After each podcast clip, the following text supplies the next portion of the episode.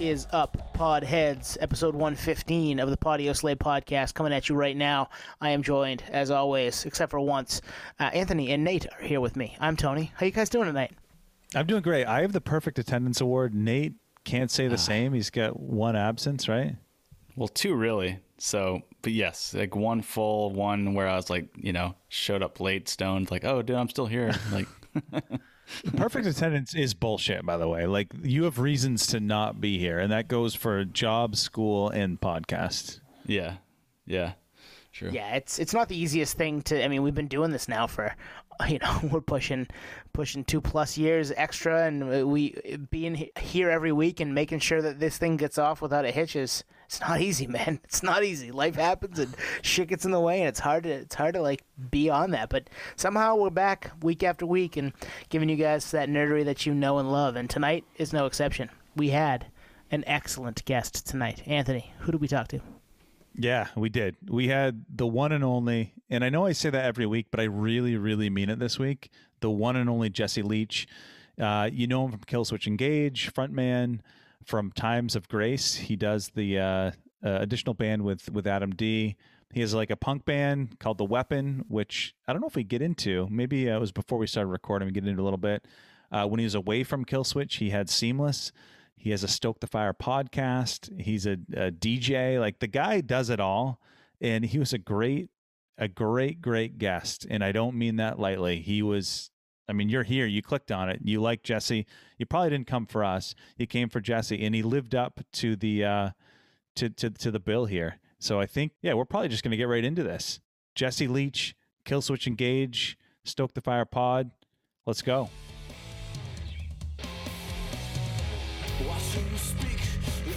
Your arrogant face, it. Takes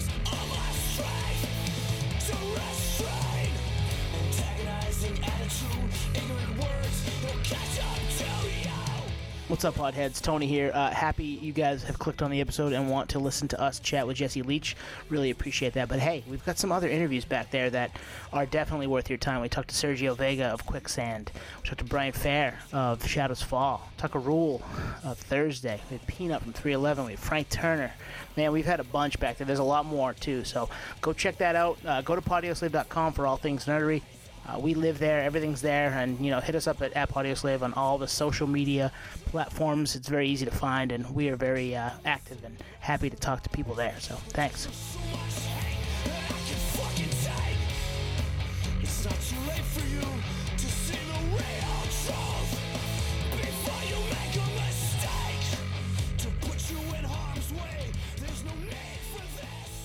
First of all, Jesse, thank you for coming on with us. We really appreciate talking with you tonight. Thanks for having me, guys. I'm glad it finally worked out. Uh, yeah, so Anthony recently saw you uh, at the State Theater in Portland, Maine, on the Atonement tour. Back in when was that, Anthony? March. Early Feb. Early February, yep. So, really, the question we have for you is how do you feel about warming up the stage for Air Supply, who played the next night? Uh, it's it's very intimidating, you know, because I know Air Supply has almost like a mind control with their music. You know, a lot of uh, middle-aged women or even older women, you know, are, are so wound up in them that it makes it quite difficult. So the pressure was definitely on for us that night. But um, you know, we we actually contacted Air Supply after the show to to see if they they actually caught some of it, and they had somebody in the audience filming to make sure it was good enough. So Air Supply approved, apparently. Nice. You like that? I just bullshitted my wife to go. That was perfect. Oh, yeah, that was I- great. yeah. You got to go out and tour with them next, right? Yeah, dude, I'm so in, dude. I'm all out of love. yes. I'm so lost without you. Perfect. That's actually the second person that sung on this podcast. We had uh, Maddie from A Loss for Words from uh, Massachusetts. He sang "Shy." If I ever fall in love for a couple couple verses, so you're in good company there. That's a great song too. I know that one too. Mm-hmm, All right, let's hear it. Let's will hear no, I will not sing that one. Damn it. So Jesse, if you're up for it, uh, we'd like to dial back the clocks a little bit. So you probably are aware, at the time of recording, we are about a week's shy of the 20th anniversary of Alive or Just Breathing. It dropped May 21st, 2002. So first question is, do you are you aware of the anniversaries like now? Oh yeah, no, I I did a full press on this. Or I had an interview this morning about it. Yeah, people are are very um, making us very aware of how old we are. Yeah, it's pretty it's pretty incredible the fact that 20 years later people are still talking about that record and the fact that we can still play, you know, almost any song off that record and people know it, which is nuts. So like like t- so take us back like a week before it's like 20 years from right now a week before it released you would have already obviously had it recorded had the visuals done probably a physical copy do you remember like the hype like was it an internal buzz of like this thing slaps or like this thing is gonna do move units or was there any thought about that No, we had a lot of people saying those things to us, but I didn't believe any of it. You know, coming from the hardcore scene where there's no such thing as rock stars, you know, there's no no signing autograph. At least back then, there was no signing autographs. People didn't give a shit. Like we're in a band, we get off stage, we go to the merch table, we sell the t-shirts, and we watch the next band, and we're fans of that band. That's who we were. So when this album was made, sure, we knew we were getting on a label that had a roster of incredible bands that we all grew up listening to, whether it be, you know, Life of Agony, Sepultura, Obituary, Machine Head. I mean, Roadrunner Records was the label and we were getting signed to it. So we knew it was a big deal. But honestly, our kind of like talk was, oh, well, well, hopefully they won't drop us and it'll sell just enough. Maybe we can continue touring. So our expectations were pretty low, um, which I think was good at the time. We didn't go in there thinking we're going to go become rock stars or whatever. We had no idea what was going to happen. None of us. It's actually interesting too because it was 2002, so you got to think for us, you know, you're coming out of the nu metal scene circa 98 to call it 2001. So 2002 is almost ushering in this new crossover sound with a lot more complexity. And you guys were really spearheading a whole new movement in that sound dynamic. And uh, I think Killswitch Engage was, was one of those bands that really ushered in, okay, this is the new phase of where metal's going. So Yeah, I think that I think on the surface that's what it became. But you know, we were standing on the shoulders of giants. You know, I could Yeah. list many bands in the New England area alone that were sort of getting into that style, like the the blending of the melodic and the, you know, hardcore kids that started listening to like post-hardcore that incorporated metal riffs. I mean, I can remember seeing Slayer and Iron Maiden shirts coming into the hardcore scene where where even just five years prior to you might get into a fight over that. Someone might like call you a Hessian and try to fight you at a, at a hardcore mm. show, or vice versa. Yeah. You know, you're, you're a short haired kid going in with like an Earth Crisis shirt to a metal show. People are like, what is this dude here for? So there was a lot of like weird things going on. But when that started to mesh together, I- I think a lot of us from the New England area were looking over at Europe going, wow, these guys are onto something here. Soilwork, in flames at the gates. Um, and for me, the big one was Edge of Sanity, a band I don't think gets half, not even like way less credit than they deserve. Uh, Dan Swano was the producer of that, who actually helped uh, get Opeth started. Opeth would be another band nice. where you had these bands doing the melodic and the death metal growls already. So for us, it was mixing our hardcore roots, our like sort of like post-hardcore indie pre-emo roots, you know, the Dischord records, stuff like Fugazi, J- Jawbox, Sunny Day Real Estate, At the Drive-In, all those bands were we were fans of those bands as well, mixed in with Metallica riffing, Meshuggah were a huge influence on those guys, Carcass. So just like all this influences mashed up into our sound. But I honestly think part of it was we were at the right place at the right time to sort of get that boost of being sort of looked at as the forefathers of this new genre that we didn't even call ourselves metalcore. That wasn't even the term. We're like, what is this? right Right. yeah That was that was coined to sort of describe what was happening. But um, I can point back to, you know, I mentioned Earth Crisis. I mentioned I can mention Integrity was another band that was doing that blend of metal and hardcore before us. Mhm. So, you know, I, I humbly bow to all those people who paved the path. You know, and I said Life of Agony, um, another one with melodic vocals, uh, Only Living Witness. So there's a ton of people that I have to give credit to to inspire us to do what we did. Yeah, that Cleveland sound, that Syracuse sound. Yeah. Totally. So it's 20 now, and we I I think the three of us all saw you on the 10 year anniversary tour too in Portland, Maine. Yep. And thanks for coming to Portland. We appreciate that. Portland's great. Man. Is it something that like some some people don't look back on the old stuff reverentially. Some are like, "Ah, man, that was that was me 20 years ago. It's not me today." How do you feel about it? Looking back on it now 20 years later. Is it something that you you know, you're happy about, you love, you'll spin here and there, or- or is it something like, "Nah, I'm new now." I don't I don't listen to it. I, I tend not to listen to any of my stuff. I'd say t- to be honest, the only thing I've been re-listening to is is the New Times of Grace record. Because to me it's just it still holds a weird sentimental life to it. We've never toured on it. It's never been blasted into my ears over and over again to rehearse. So that record, Songs of Lost and Separation, I can still kind of put on and go, oh, this is nice. Wow, cool record where everything else I, I've listened to it so much to rehearse for tour. I've played some of those songs so much that I I don't ever just go casually put on Killswitch and go check me out. I don't want to do that. Yeah. but that being said, I think that Alive Just Breathing still holds importance. It still holds weight. It's still good songs. And that's the one thing I will stand by. Like we started to write songs. Our first record of self-titled was stripped down metal with a hardcore influence with some a touch of death metal but it was more about just like riffs and like bludgeoning people with this this sound that we were kind of wanting to put out there where alive just breathing was more about songwriting we consciously wanted to make songs and i'm looking at bands like faith no more which is, all of us can agree in, in killswitch that faith no more was like one of those bands you would aspire to want to be or even pantera they they were heavy but they had hooks they had stuff you wanted to sing along to so we were kind of looking at bands like that, going, all right, we want to be heavy, we want to do our thing, but we want to write good songs. So that mm-hmm. was a conscious effort. So I think those songs still, some of them still hold up.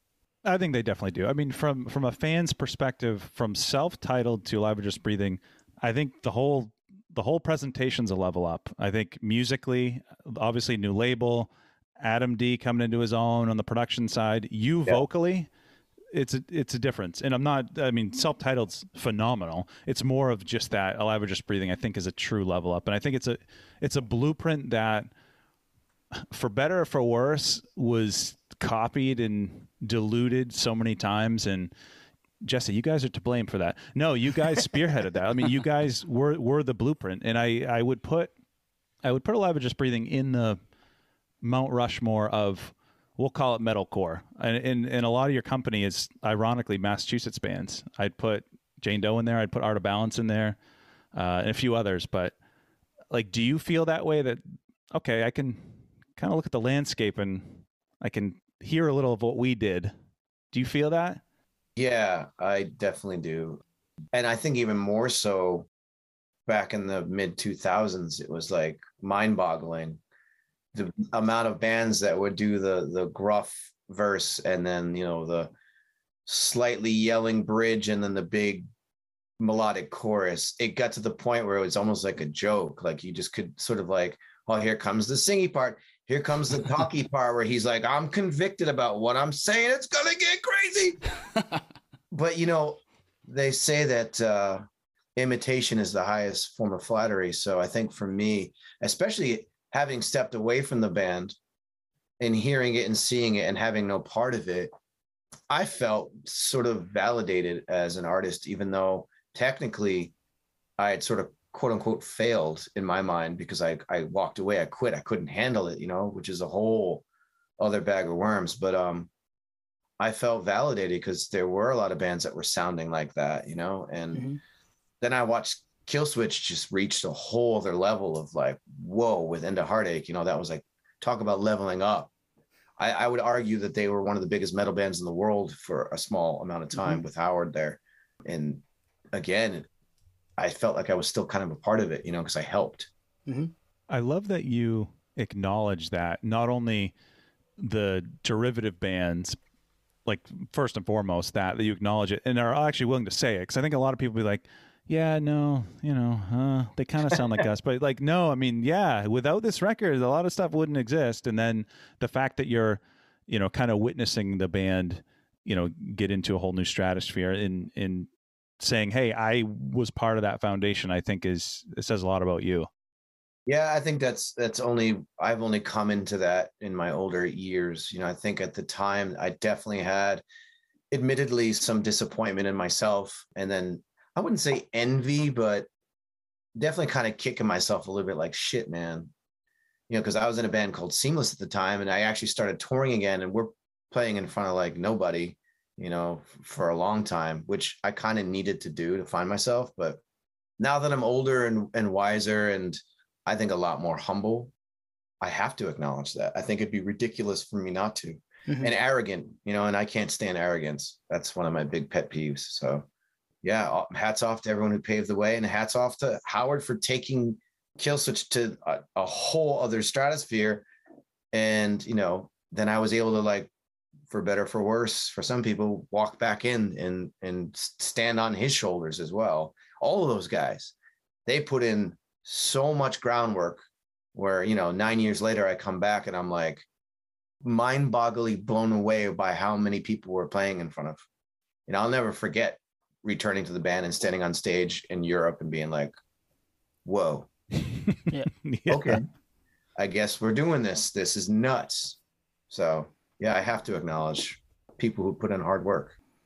That's a really good point, actually, is returning to the band and the band standing on their own. Obviously, Howard Jones coming into the picture too, but the fact that it's an equal split on talent in the band is like you coming in with a rhythm section that's immensely talented that you were able to come back into the picture and almost get a, a second uh, opinion or second perspective like oh i'm i was working with, with one of the tightest bands that were to ever come out of the scene Yeah, I, I still feel that way about those guys. yeah. The the yeah.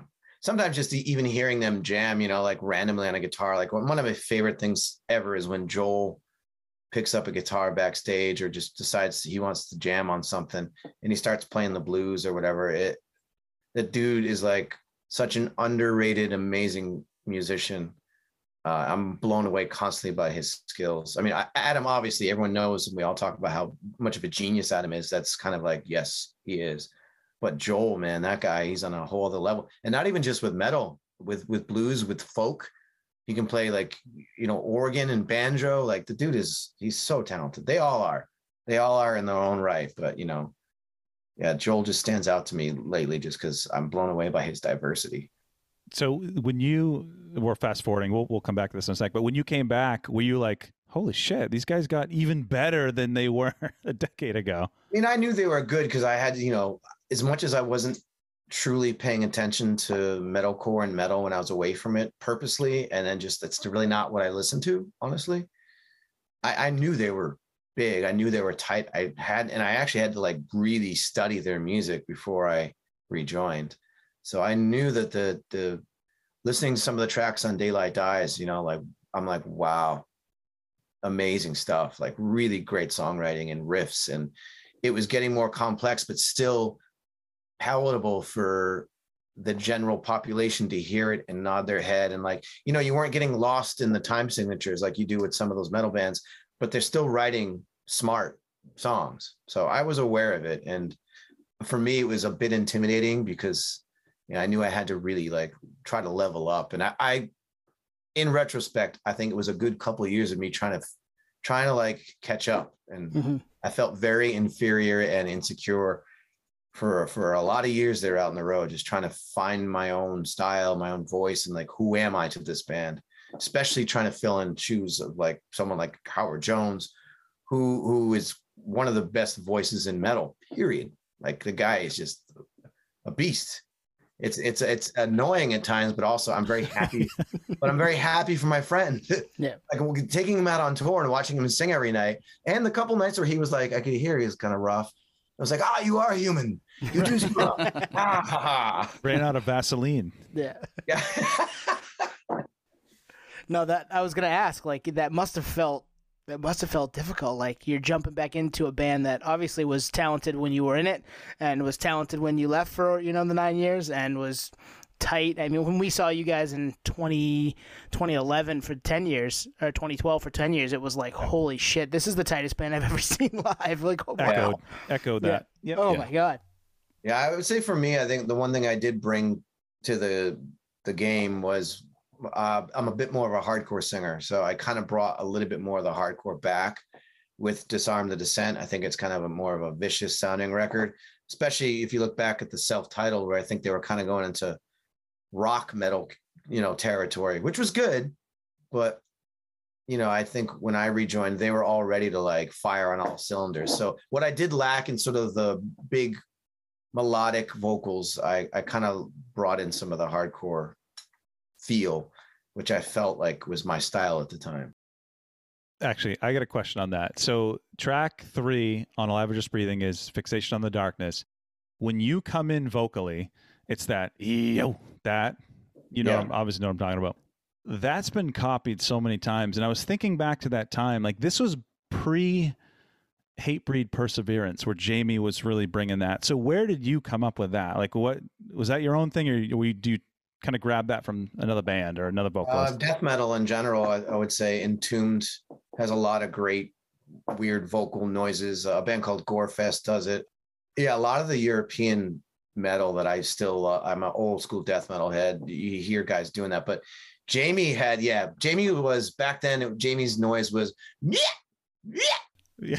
that was kind of the, the early Hatebreed. Just a 14. That's right. It was that. Hate Yep. breed. It was the, yeah. The Satisfaction era, Jamie, was very much that. And I know, like Wolverine Blues for Entombed, I can see where that comes in. Yep. So yeah, I, I huge old school death metal fan, and Entombed are one of the best to do it, I think, ever. So around this time, 20 years ago, was there a band or bands that you guys kind of pulled from to like, oh, well, that's how that's supposed to be done. Maybe we'll, you know, you, you got to get your chops seeing somebody live or picking something up, whether it be in the studio or live. Were there a band or two that you could kind of point to, like, yep, we learned a little bit from those guys, seeing them do their thing? So many. I think the foundations of who we are came from Sick of It All, Cro-Mags, Bad Brains, Sam Black Church. Um, and Sam Black Church, I think, were underrated for what they were doing because they were a completely unique hardcore metal band. And without Sam Black Church, um, and Adam D will say this too, we wouldn't have the riffage in My Last Serenade, sort of that chugging and then pause, that early 90s sort of like mosh riffs. Those bands were huge on who we all were pre Killswitch and carried over into Killswitch. But the European metal, I would say we would all agree at the gates, Slaughter of the Soul. We all, and I'm still in awe of that record. I think it's probably one of the most perfect sounding, vicious, amazing with a punk attitude, and the production's incredible. I would say between At the Gates and Carcass, they were probably the biggest on all, all of all of us could agree that those bands were like huge to help push us. Um, and then as far as like seeing a band and like seeing, oh wow, that's how they do it. I would say any band we toured with, you know, um, starting with Soilwork, that first first tour, watching those guys do what they do, and to this day, like Speed, what a vocalist, what a performer. So yeah, a lot of the In Flames would be another one. We're, we're all like, In Flames definitely wrote the blueprint for how a metal band should do it, with the melody, with the riffs, with the live stage presence. And those guys have gone through such different phases, and in my mind, are still putting out good music and still a great band, regardless of the the member changes or whatever. I'll always be an In Flames fan. Just saw him this past week on that uh, Uh-huh. Megadeth tour. Yeah. Killer, love it. I love those guys, all of them, past and present. Actually, that's a great question, Tone, because it just reminded me, you know, as you came back to the band, did you basically just kind of revert back to that stuff to to get back into that state of mind? Like this is where I knew that this I need to at least get to this par. yes and no. I kind of approached it with I want to progress. So I didn't really look back. I was kind of looking forward and paying attention to what music was doing at the time and in 2012 and then deciding whether or not I was inspired by it or if I would just completely ignore it because it was horrible. But I also think at that point I kind of had my identity down, like who I wanted to be and how I wanted to present myself. And a lot of it is natural, you know. I, I certain stage movements that I just do from muscle memory from doing it for so long. But um, I was very inspired by just the guys in Killswitch. Honestly, like it sounds cheesy to say, but truly, listening to the demos for Disarming the Descent is kind of what helped me craft what I wanted to do on stage, the kind of like movements and stances and things like that. That you know, I don't plan to do those things, but they sort of develop as I'm writing a record. I can almost see it in a color scheme and almost concede in like what kind of outfits I want to wear. It sounds super funny, but it's a whole package. And a lot of it is inspired by what those guys are just playing on the record. Yeah, or Just Breathing. I think it's it's one of those records for us that we would put in that like Thursday full collapse at the gates, slaughter the slaughter the soul, like those albums that launched a thousand ships that there's a lot of stuff that came out after it, but it just doesn't touch it. And Mhm. that's becomes the blueprint. So we wanted to pay that album some respect. And I, I'm I love that you still play like when I saw you a few months ago, you, you still played My Last Serenade, which probably could have got the biggest crowd sing along, which has that massive chorus. So it lends itself to that. But it just shows you that people love that fucking record, man. Mhm, mhm. Mm. Yeah, and I really, excuse me, I really enjoy playing um, Rise Inside or Just Barely Breathing. Those are probably my two favorites to play live when we do pull them out because they just feel epic. They feel timeless in a way because the message in both of those songs to me still carries a lot of weight. Um, you know, Rise Inside being about unity and and and caring about your fellow human and and just barely breathing sort of being that um you know contemplating existence and wanting more out of life than what you're getting which i think everybody can relate to that stuff. I can relate to Mhm. that to this day. And i i would have to say that a lot of that kind of came from just the synergy between us as a band. And i was writing very much from a a place where i knew my voice would be heard on a much bigger platform. So i was kind of drawing from people like joe strummer from the clash and bob marley with their messages that i rang true with me and where i was in my life. And i wanted to make important songs like that too.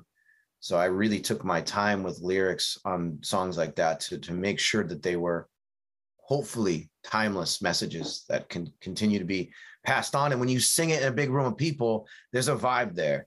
Mhm. you're saying something powerful that's positive and everybody's doing it. Yep. There's there's a real synergy and power in that and i love love love that about music where you can get like 2000 people singing this beautiful thing about equality and you know preserving human life and compassion and you've got a bunch of people connected in a whole other way Mhm. that you know singing a song about kicking somebody's ass or like you know upset at your girlfriend or whatever just doesn't do you know Right. No, totally. I mean, that's you're, you're preaching to the choir there. We love that shit. That's why we love all doing this. That's why we love going to shows. yeah because it's a it's a lifestyle really it's not it's not just music at that point it's a culture it's it's something you can stand behind and identify with that is positive Mhm. and to me that's what music has always been about whether it be hardcore music hip hop music you know reggae music the upliftment of people um the upliftment of yourself like that's still who i am to this day it's a culture it's something i learned from my peers and from my upbringing that stays with me to this day Jesse, you said something just now, which was going to kind of lead into my next question, which is the uh, clinic or establishment or just fan club that we are going to shows, seeing bands like you guys play. That took a big, you know, pause during the height of the pandemic, and obviously we're still going through the pandemic now. But uh, you guys dropped Atonement in August 2019 before the pandemic really kicked off, but you weren't able to really tour. I mean, you played Europe. Uh, we're obviously in the Northeast in California, so we weren't there. But the U.S. tour was canceled. So with that said, kind of that unity and kind of spreading that you know positive you know message in a, in a live format and being in a in a place to be able to to put that music out there. You know, what was that like? Just to have to shut everything down and and say, man, like that's being taken away from us. Uh, I would say initially there was some relief, to be honest, after, you know, nine, ten years straight of touring and going back to that lifestyle, which is an incredible, magical thing to do. But I was on burnout just prior to leaving for that tour. I remember saying to my my girlfriend at the time, who's now my fiance, I'm burnt out with tears in my eyes. Like, I just want to break. I want to break. I'm tired of talking to people. I'm tired of performing. I, I'm like tired. I'm exhausted. And I think one of the things I said to her too was, uh, I just want to watch the seasons change. Like I miss just seeing like the leaves change and fall off for like spring and fast forward to three months into the pandemic and I was like, oh shit, this is not temporary. this is mm-hmm. not going away. Yeah. And that's kind of when my wheels started turning and I started thinking in survival mode, like, okay, how long is this going to last? Yep. And then I started to lose a little bit of myself because I'm so wrapped up in that energy that I get from the audience, the energy you get from traveling and from being in a new place and the buzz of live performance, all that was gone. And I slipped into a bit of a dark place for a little while there. I think anybody did. I mean, it was hard because you didn't, there was no certainty. You were sort of on survival mode and, you know, my, my savings was getting drained and I had just never been in that situation. But I'm thankful to say I found a Zen like moment in all of that where I forced myself to be grateful and practiced it daily. I'd wake up in the morning and the first thing out of my mouth would be like, Thank you, God, for the breath of life. And I would list, and I did this meticulously every single morning, list what I was grateful for.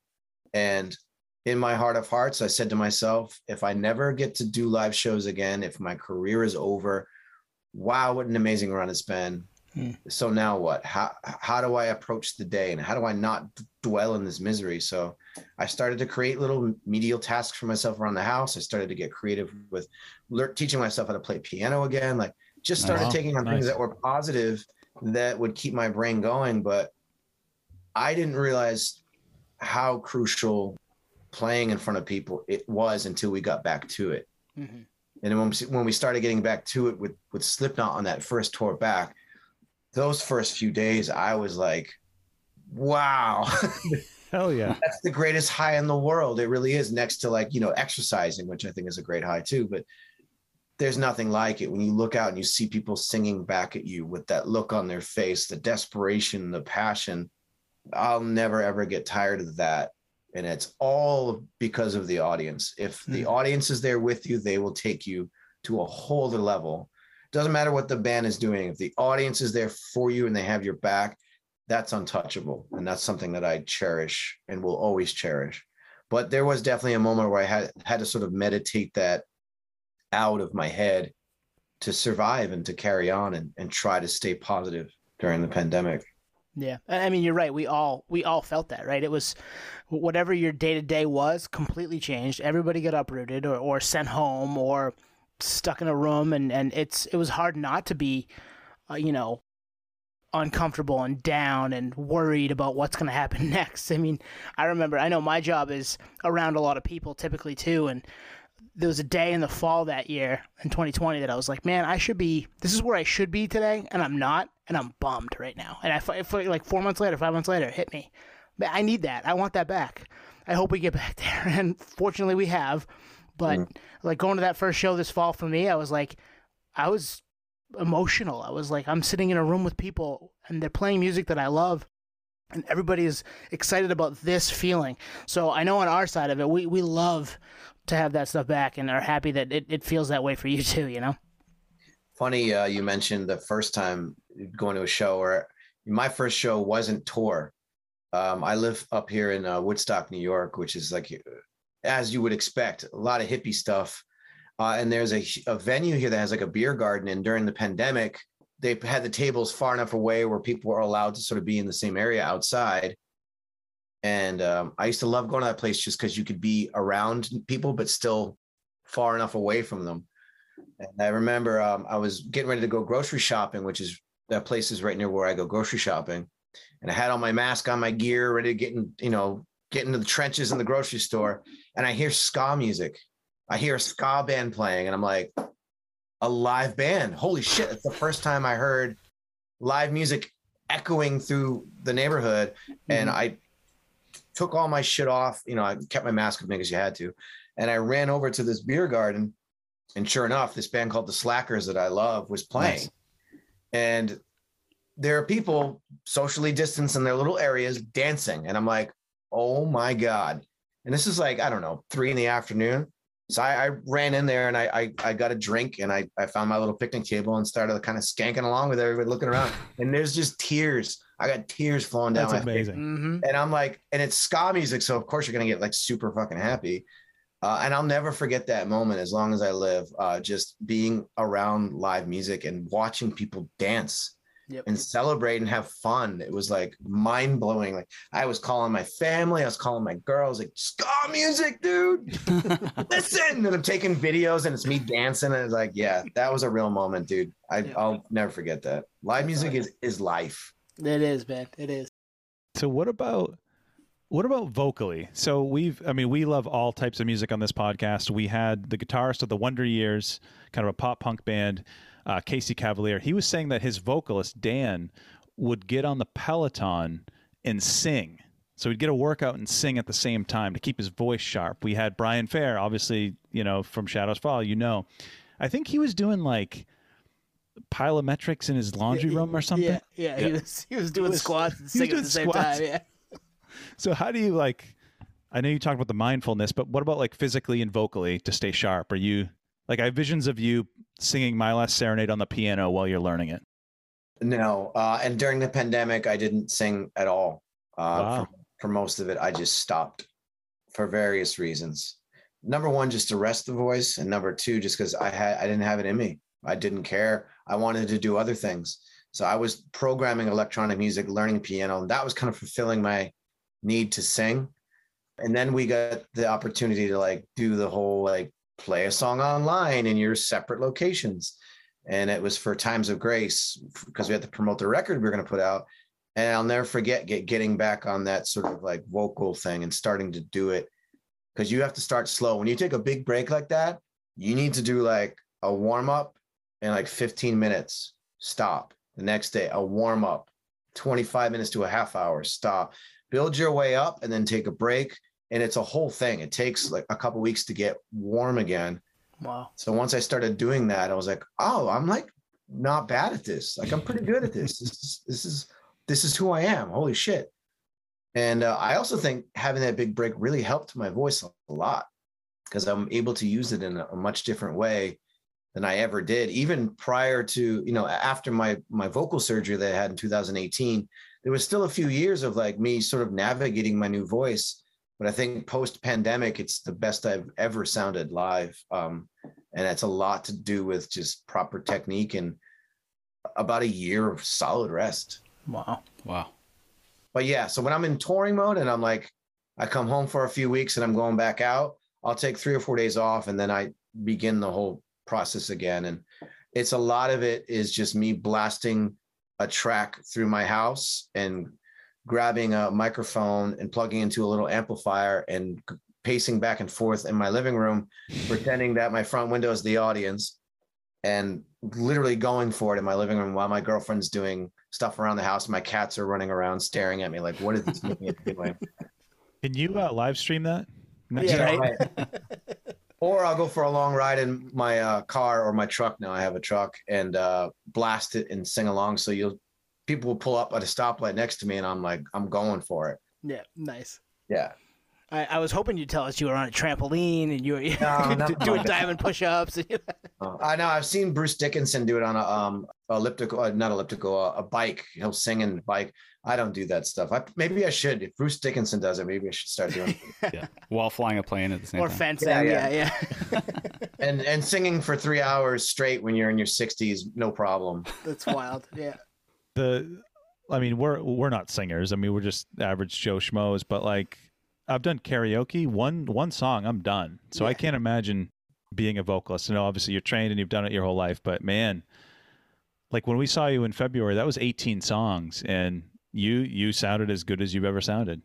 Thank you. Uh, technique, technique, technique. Uh, Nice. I hats off to Melissa Cross. Uh, she saved my career. I, I had beaten myself up to the point where you know when the doctor went and looked at it, he's like, "I, I got to tell you, I haven't really seen a vocal cord like this in my life. I can't guarantee you anything. You might come out of this surgery and you might not be able to do this ever again." Wow. Uh, but thankfully, um, through the amazing people that work for me and help me, I was able to get the surgeon who did Adele, the vocalist Adele's surgery. So he's like one of the top guys in, in like the country, the world really to do this type of surgery. He killed it. You know, I I had two months of silence prior to the surgery, tr- them trying to figure out what was going on with me. And then my recovery time was like four weeks. So I got the surgery within four weeks. I was on stage in front of 11,000 people in Wow. Tallinn, Estonia, opening for Iron Maiden. Um, Wow. and probably singing better than I ever have in my career because of that. Um, doing stuff like vibrato, which I've never been able to do. But I was still using a technique that they call false cord, which is a full on scream where you're using much more of your muscles in your body to make the noise. And since that time, I've lost my voice a few times due to overuse. So I've switched over to a fry. So now when you come see the band live, I'm doing a fry technique, which is a complete. I switched techniques after 20 years, and in the past, the past two tours we did with Slipknot, and then when you guys saw us, I was using a completely different technique, which you can't really tell Nope. live. You can't. It's it's the, it's a different technique, but that saved my ass. And because of that technique, my vocal folds aren't swollen, so I'm actually in tune now more than I Oh. used to be. It was Hmm. really hard for me to stay in tune live because I'm beating the shit out of my voice every night. So yeah, game changer for sure, and that's all Melissa Cross's Zen of screaming technique. She is incredible, and she saved my ass. Damn.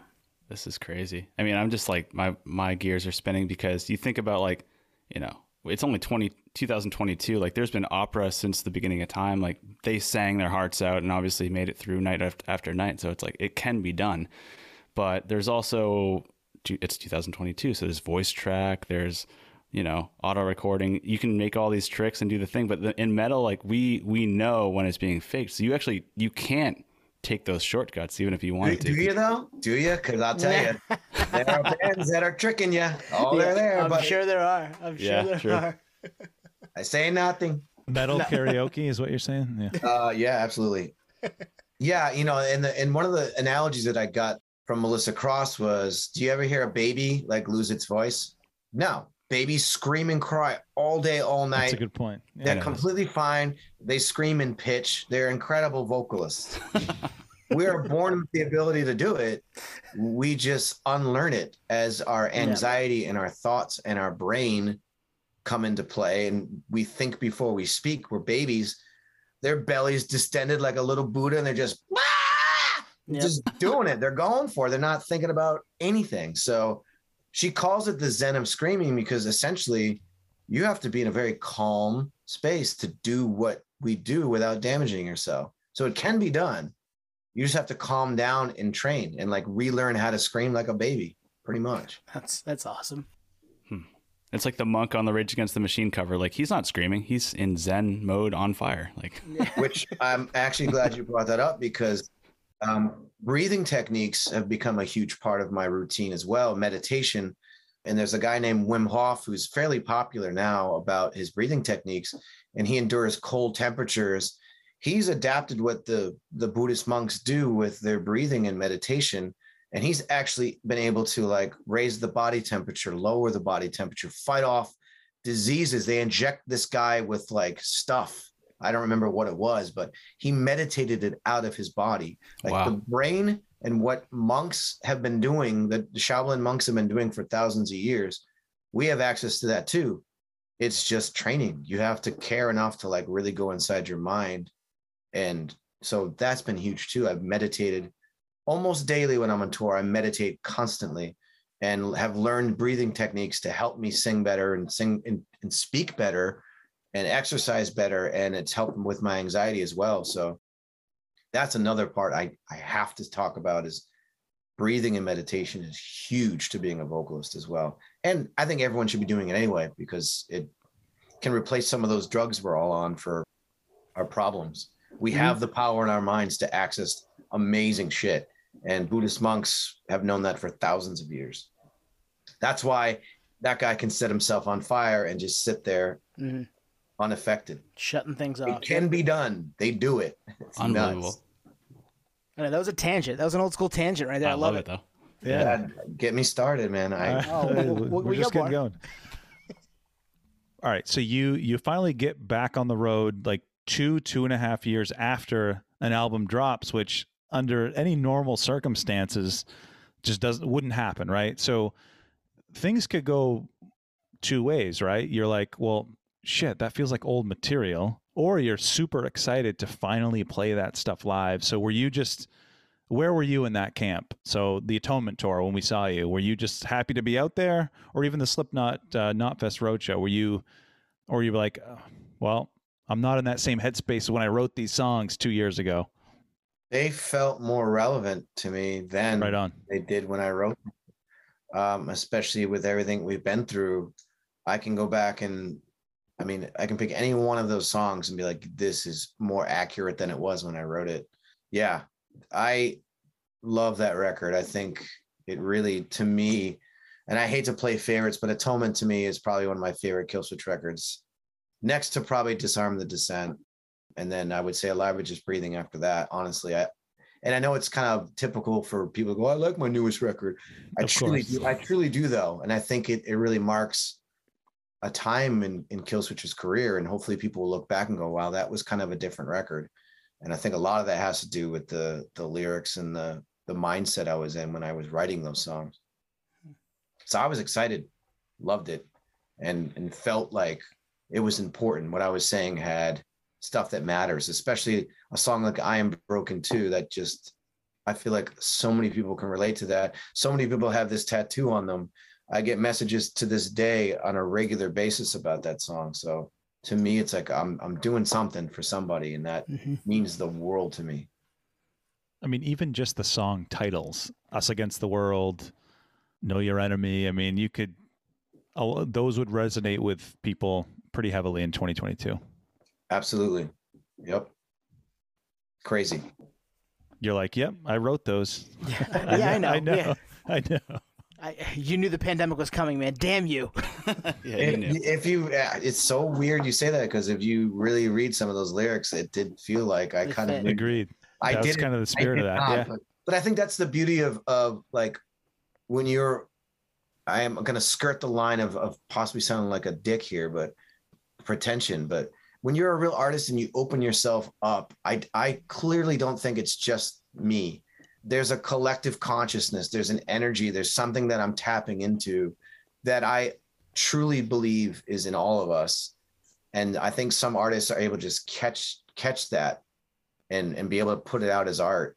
And i think i've done that a few times but i say that humbly meaning that i truly believe it has something to do with all of us and our collective consciousness and i'm honored that people feel that way about the music that we've done and the, the connectivity we have through music And the great thing about stuff like you put a record out in 2019 and obviously not knowing what the world's going to do 8 months later, but it can be kind of interpreted whatever way the listener wants to interpret it, right? You're, you're leaving some of that open for them to, Yeah. to take it their own way.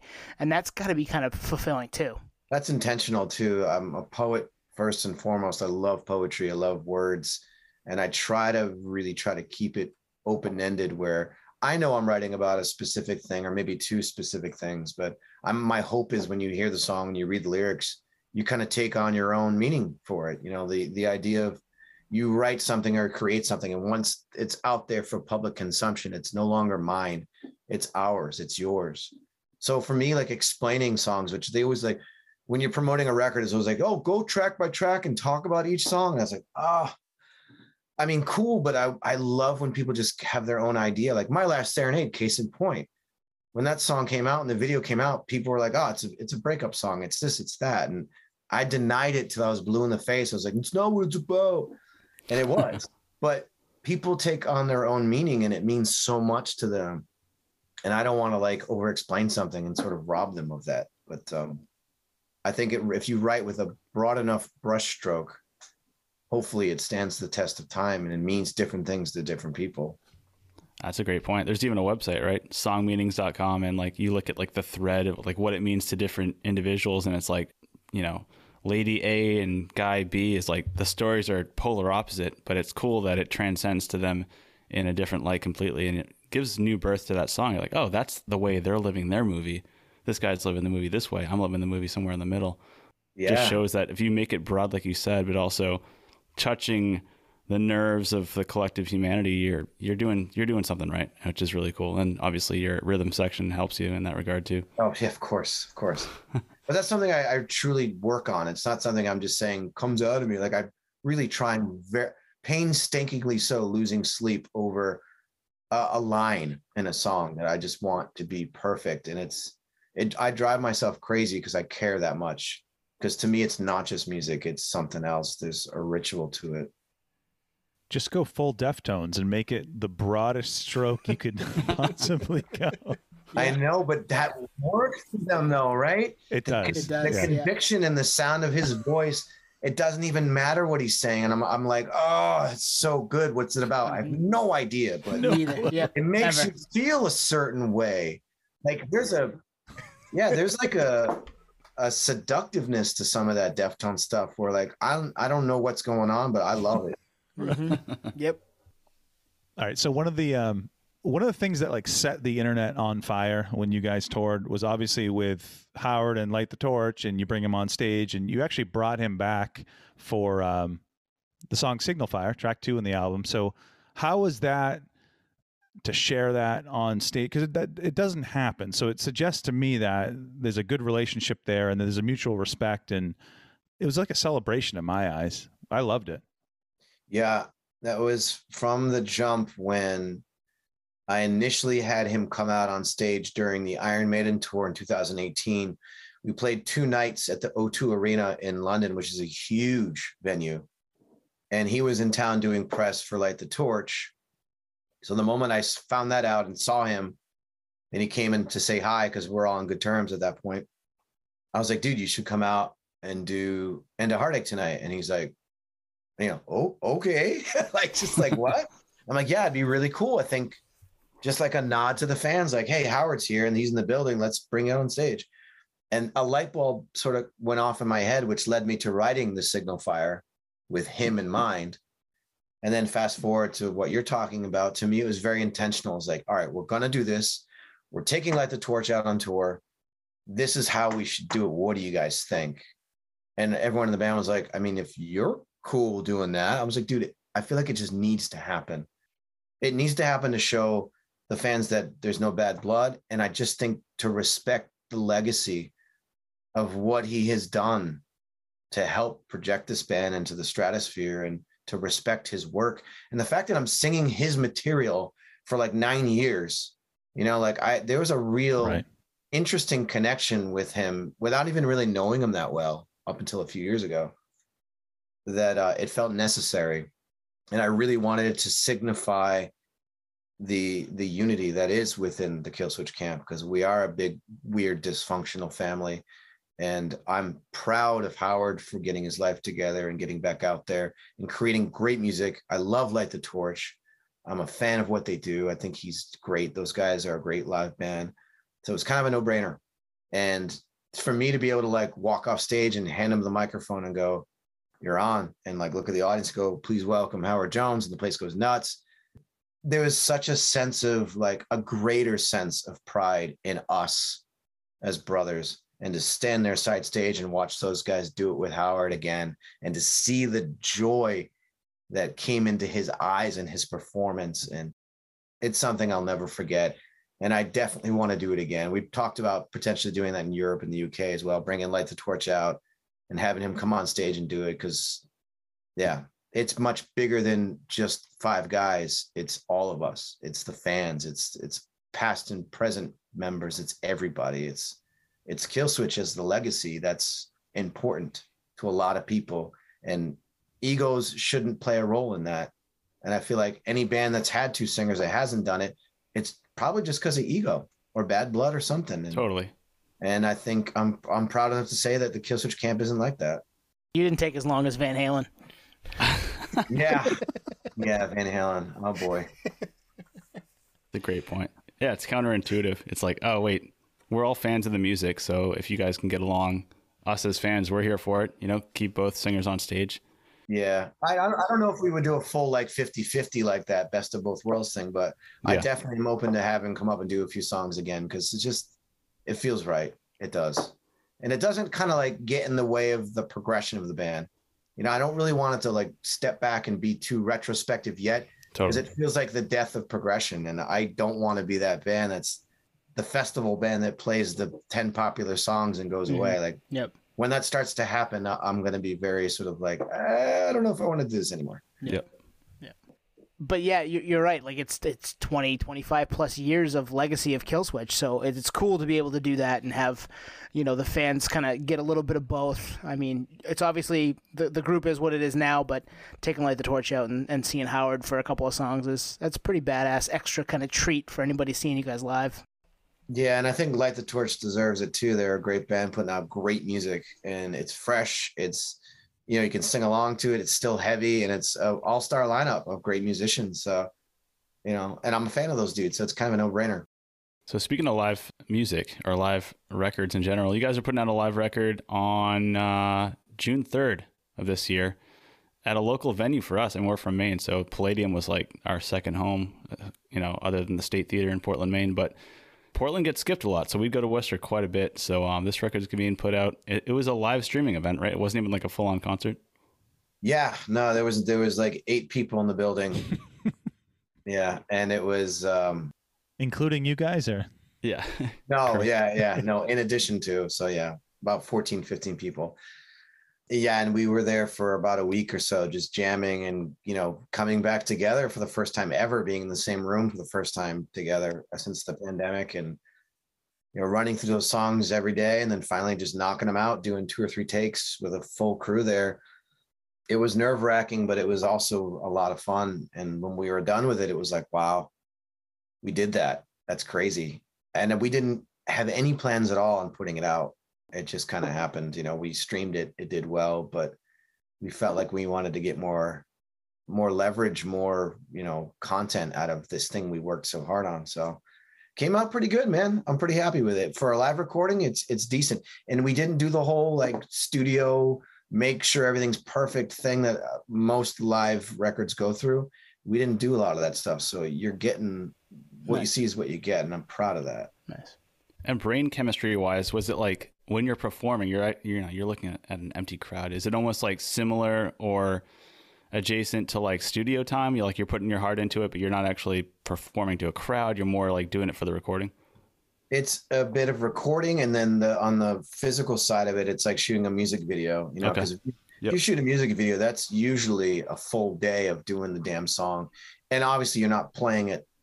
You're playing to a track for that, but it's that same energy of like we're doing this, but we're kind of not doing it. Yeah, right? because there's no audience there. But in the back of my mind was like these cameras represent tens of thousands of Yeah. people potentially. So I was playing a lot to the camera during the the video of that, and then you know sonically I think it comes off pretty well because they're the live energy. If you watch it, Adam D's not running around like a total maniac because there's no audience.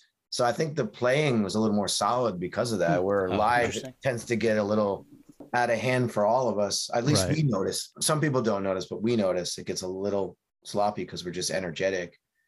But it's live music, man. It shouldn't be perfect. No, right, exactly. That's part of the experience is that you're gonna get. You might get a fuck up, but it's a cool fuck up, and you turn it into something. You never know what it's gonna be. Hopefully, if you're good enough to pull it off, yeah. uh, you guys, uh, Nate said we got passed over in Portland a lot. Killswitch didn't pass us over. That's true. It's everybody else that doesn't like to come up to Maine. But uh, the Palladium, you picked the Palladium. Is that was that like by choice? Was that the place you guys we got to go there, or was there something else in mind, or is that just always it was always the Palladium? Um, from what I know, I mean, it wasn't always a plate, and we definitely weighed our options, but it's it feels like a hometown thing for us. We had our Mhm. first show there ever, which was kind of a huge factor. Is like we should go back to the place we started it all to do our first show back because it just felt like a new beginning. And then number two, we got two guys, well, three guys, because I live like two and a half, three hours from there. Three guys in the band that are pretty much here. So the other two guys just flew in. It just and our crew, our local crew, is uh, pretty much from around this area. So It's kind of a no-brainer. And the Palladium was more than happy to accommodate us. You know, the hometown boys. So we got a good rate too. So it just kind of all came together. What was the first show upstairs or downstairs when you guys played? Oh, upstairs. Yeah. Yeah. Yeah. It was uh, us, um, Shadows Fall, In Flames, Dark Tranquillity, I think maybe 300 something people in that room. Wow. I think Yeah. Brian Fair mentioned that possibly when he was on. I think you did. Yeah, With I us. think you're right. And I do not remember that show at all. No. Just probably a ball of nerves. You know, I do not remember. Yeah. And I remember too because a, a couple months later after that show, Mike D's showing me In Flames. I'm like, oh, I'd never heard this band. This band's amazing. He's like, we just played with them. Like, yeah, right. I don't know. Uh, that's great. All right, Jesse, let's take it to present day. Like, what's next for you creatively? So we'll start with uh, Times of Grace. And I actually have a question for you. One of the unique live show experiences that we've had on this podcast is we went to see the artist Beck. You, you, you probably know Beck. Oh yeah, of course. He, he opened for himself with an acoustic set. Wow. So my question to you is: Would you, as Times of Grace, ever open for Killswitch? Would No. you put yourself through that vocally? No, not at all. No, not even just vocally, but aesthetic wise. I just, I, we, Adam and I really love the idea of that being completely something different, which sonically, even we pushed the genre further because we do want to separate ourselves even more so from that. And when you eventually, when we do play live again, we really want it to be more of a, an experience like where we could in the middle of the set have a couple of acoustic songs have carpeting on stage have incense burning have a backdrop with some of the videos playing while we play. Have it be more like an evening with as opposed to you grab a beer and you're like yeah this is going to be the show. Times of grace be more of like an audio visual experience where we can sort of like That's just great. push ourselves in a different genre and i, I like that because it's fun. We do the same thing all the time and putting times of grace before Killswitch i just feel would be super um anticlimactic Mhm. because it is such a different vibe. Yeah. and it's artistic and it just doesn't feel we even want to look differently on stage you know like as testament to when we did tour we were sort of like dressing up a little bit. And i think that would continue with with what we're going to do one day when we do do times of grace live again. So yeah the further we can get away from Killswitch i think the better. Just keep it completely separate Yeah, it's a good question for the fan too. I feel like you know you wouldn't be able to give 100% to Killswitch if you were already on stage. Like Tone, we saw Queens of the Stone Age. I don't even know what year it was, and Jeez, 0506. Oh yeah. Oh five oh six. Eagles of Death Metal were originally opening that tour, and Josh is the drummer for that band, and he was like puking up blood the first like six dates, and they're like, all right, they're out because Josh needs to be ready for like the headlining slot, so they actually canned it. So like you'd basically be doing yourself a disservice. oh yeah it's hard enough for me to do the regular freaking set Right. Yeah. Yeah. exactly. Yeah. i'm shot after i'm like oh Yeah. Too old for this shit And tomorrow night I'm going to open for us again. Yeah, that doesn't that doesn't make sense. Yeah. nope Economically, though, might, might Yeah, right. Paid twice. Yeah. I'll see you at the merch booth, and then I'll be on stage after. Yeah. i'm going to perform at the merch booth Hey, hey, shit, there you go. Uh, you've got the Stoke the Fire pod. I actually saw you posted something today. You're, you're getting back into that a little bit here, maybe in the near future. Yeah, we are. It's going to be a diff- slightly different, though. You know, we're going to really focus on as far as what is going out there for free would be sort of bigger names, and then we're going to do the Patreon thing and do other episodes that are more in depth, probably longer listener episodes, uh, and then if all goes well, the idea is to take it on the road and do a video side of it where we would potentially put out a um, like a travel type show where Matt and I would get together and do like a road trip, you know, down Route 66 through the desert and stop off at, say, someone like Josh Homme's house and have a fire in his backyard and talk to him about his life. And then go, you know, visit a chef in New Orleans and be at their restaurant and like make it sort of like an Anthony Bourdain, no reservations slash parts unknown, in Nice. addition to the actual podcast. And that's just like me sort of forward thinking and like what we really want to do with this now that hopefully we're getting back to this position where we can be in people's houses and and, and have live events and stuff. So we are kicking it up a notch and going full on independent. We're not going to be on a network. Uh, and it'll be less frequent. So with when we are on a network, we had to do a show once a week. Mhm. It'll be maybe once every two weeks. And then again, focusing on trying to push it more towards a show as opposed to just a podcast. Gotcha. So we'll see. That's the idea. Yeah, because you did that live event like what six weeks ago or so in New York, and yeah, so there's there's some plans to do a little more of that. Yeah, it felt great to be in front of a live audience and to be able to have the feedback immediately where the audience could interact with the person on stage. And we even pulled people from the audience on stage to talk. Like that whole thing just really takes what we want to do with Stoke the Fire to a whole other level. And that's what it's all about, man, connecting people. And I could fully see that becoming something I could do into my older years, even when like, you know, I, I can't tour anymore whenever that is. I love traveling and I love food and I love people and I love experiences. So I could see myself in the long run doing that type of thing for a long time. Nice.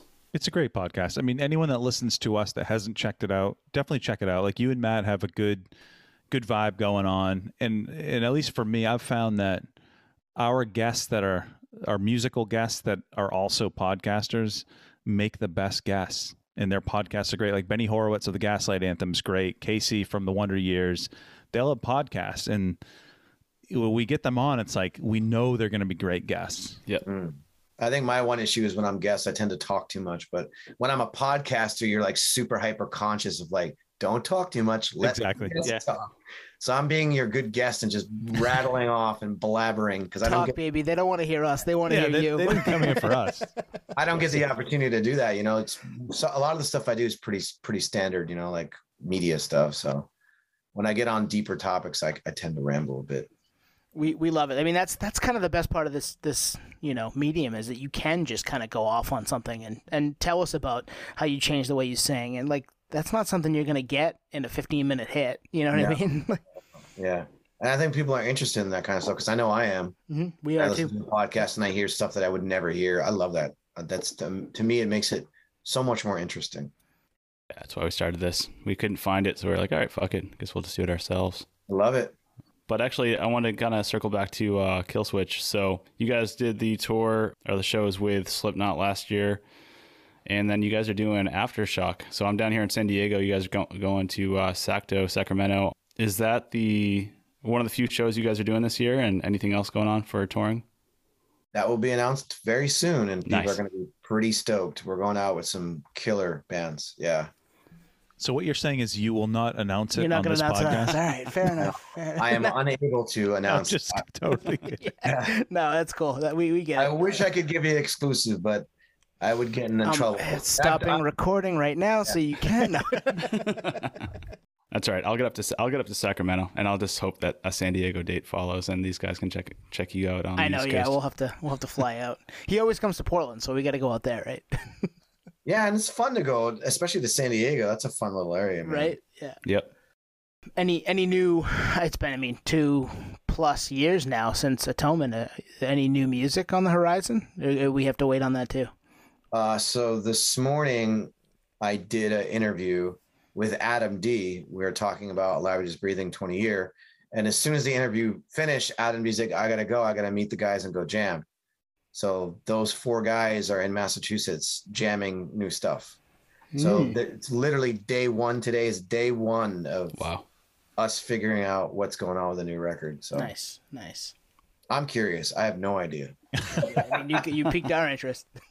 And I wanted to be there, but my parents are coming to stay with me for a week and I have a huge family reunion. So I don't even know. I'm going to get like a Dropbox folder of stuff at the end of the week. So oh, That's cool. It's kind of fun though. I mean, yeah, I can't wait, dude. And then it's going to be overwhelming, but yeah, we'll see what happens. so this is tangent. How do you you get that say Dropbox? Do you just pick one and, and try to like hone in on that for a little bit, or do you listen to it all and then get some ideas, kind of storyboarding? My, my big thing is, especially if it's more than one song is to like, you know, either go for a long car ride or a long bike ride or a hike or sit by the fire and just kind of play it for a while. In the moment something strikes in my head, I'll hone in on that song.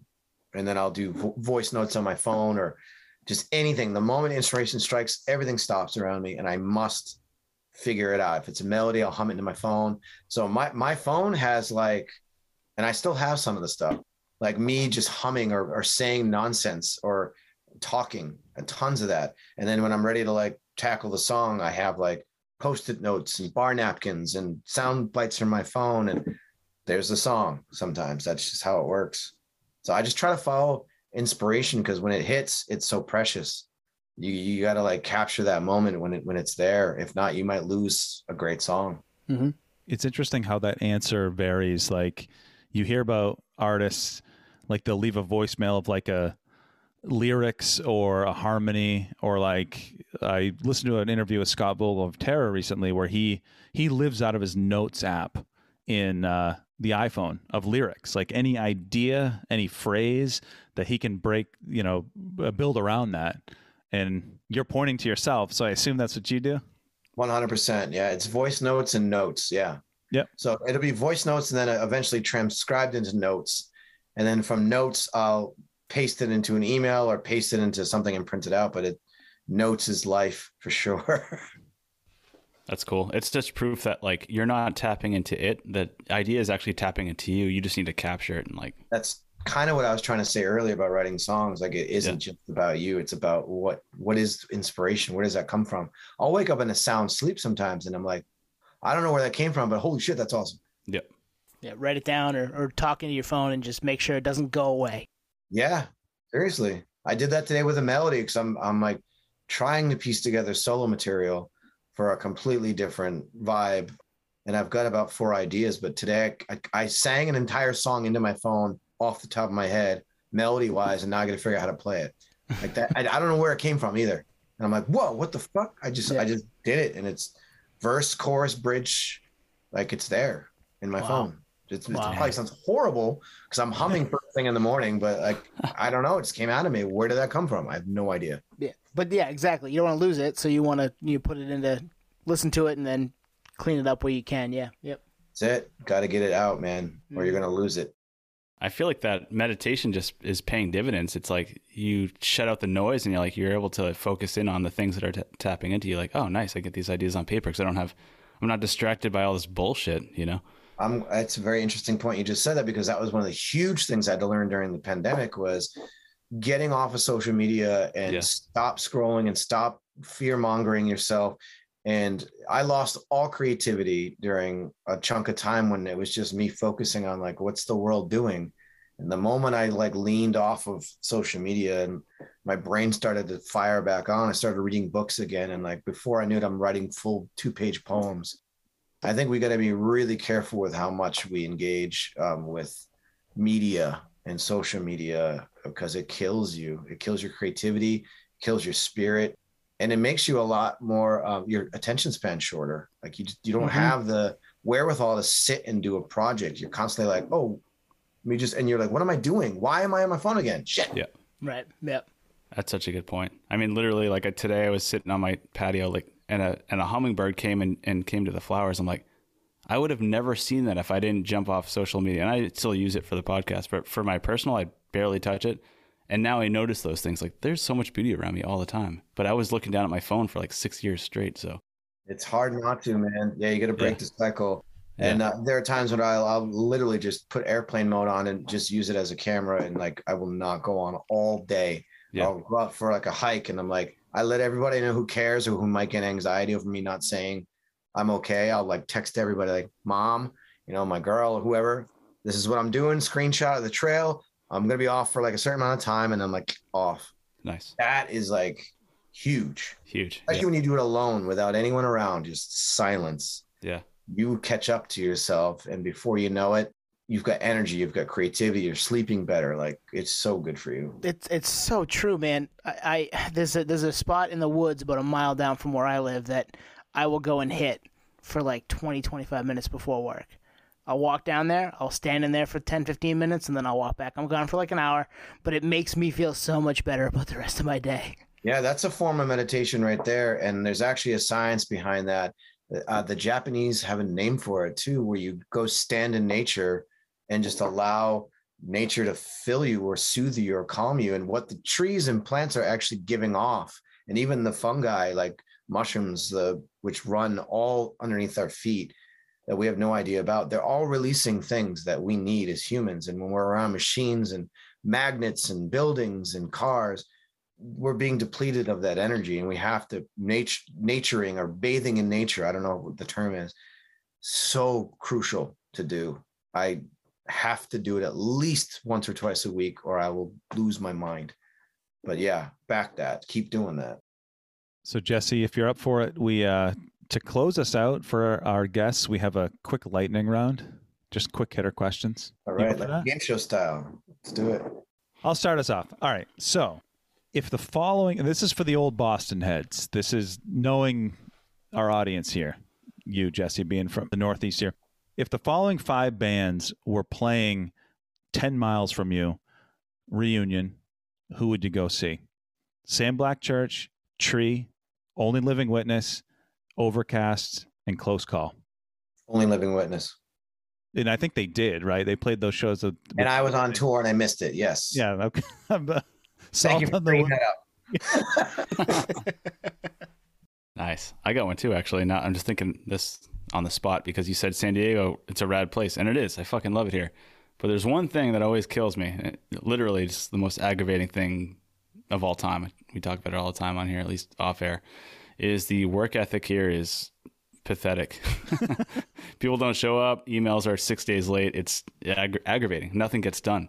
We're all from New England, so I feel like the success you guys have had as a band and I may be answering this question for you. Do you think that's an attribute to the New England work ethic? Is your success is based on the fact that you're located in a place where people just work hard and are relentless? Whereas, and obviously there's success in Southern California. I mean, Guns N' Roses are from LA, but there's something to be said there. I guess there's no fucking trivia question here. No, no, no. I, I completely agree with you. And, you Yeah. know, San Diego, I've never been uh, hollered at for money and like hit just hippies all over the beach and Ocean Beach. Like it was overwhelming the first time I went there to visit Adam. I was like, whoa, wow.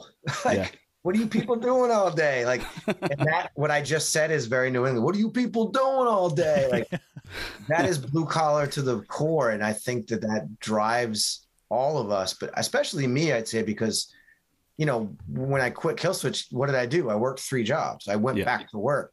Mhm. And honestly, that was kind of a comfort zone because that's what I've done my whole life. I've been working as much as I can since I was 14, you know, like it's huge in New England culture. There's this sort of like survival instinct that we have because it's such a harsh area of the country where like you you can't like year round be homeless here and be comfortable where in San Diego eh, it's not so bad. You could probably Yeah. figure it out. You know yeah I think it has a lot to do with location and upbringing and culture and all of us came from blue collar families you know and I especially came from a lower income family where you had to work every single thing you got. And if you don't work someone else is going to take it from you you know that's why i eat fast. I had to like really relearn to not eat fast because i'm so used to like when my family gets together you're like ah. Yeah. survival mode and like all right what do we do next? Gotta go to work. Let's go. That's a huge part of uh, who i am for sure. Yeah, and I, and I think the question really is I think the scene that you guys helped spearhead is specific to that region for that reason alone because it's a product of the environment. Like it's just not conducive to Southern California. I mean, it literally is so easy down here. Like weather's amazing every day. Um, like you said, you could be homeless and living on the coast. Like it's just a different vibe altogether. Whereas New England, I mean, I, same as you. I worked three jobs. I, you know, sorted fish species on the docks of Portland, Maine, like fucking hardcore, you know? oh yeah So it's just not something you can relate with, and the music definitely reflects that. So yeah you can hear it in your you know you guys have really good reggae and, and interesting hip hop and art, artistic music from from that area. Yeah it's a different vibe for sure. It's it's valid and it's artistic and it's amazing but it's completely different from new england. That's a Mhm. whole other beast. And honestly i love it. I love the northeast. I travel the world and the moment i hear somebody with like a slightly maine massachusetts new hampshire rhode island accent i'm like where's that guy from oh i'm Yeah. gonna talk to that guy Dude, and then you you're in can the bar, tell. You can then you're in the bar busting balls laughing harder than you've laughed in a long time because we're dark weird motherfuckers Yeah, we are.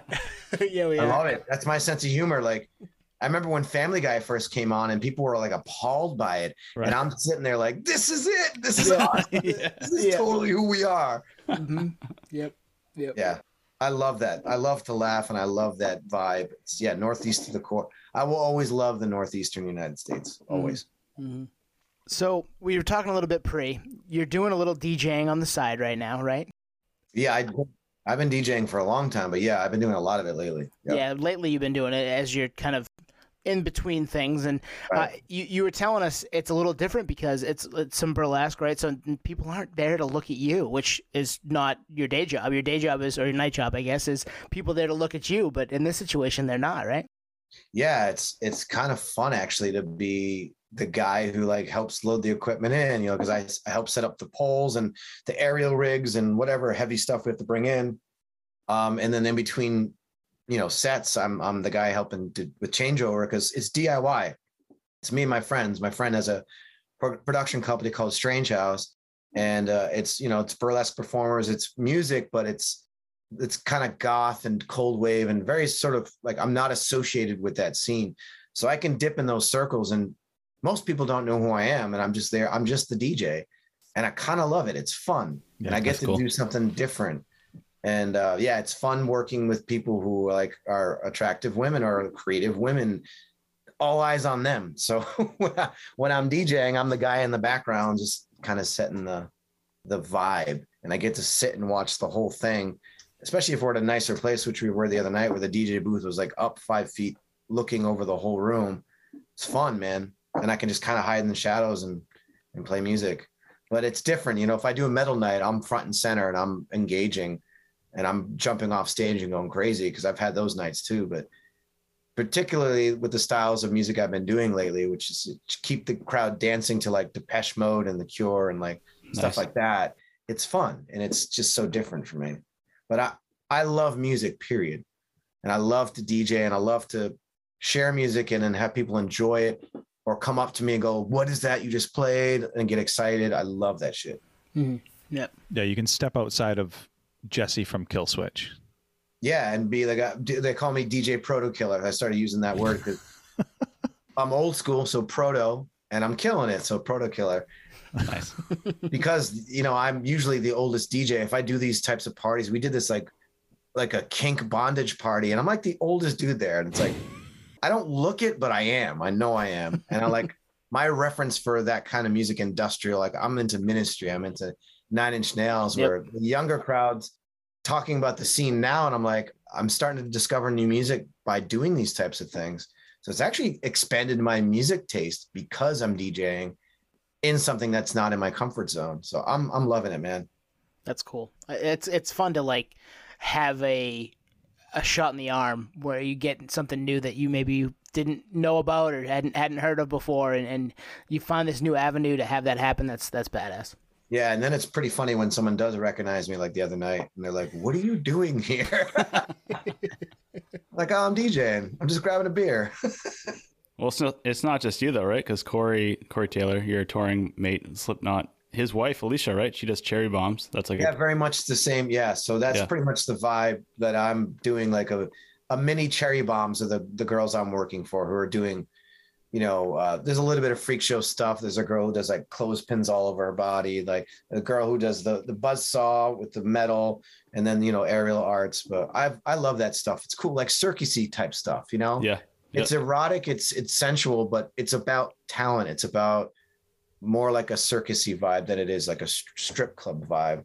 You know, and I appreciate the talent of those girls. And my fiance is a a pole dancer, and she's a badass beast and she kills it. And I I can't do half the shit she does.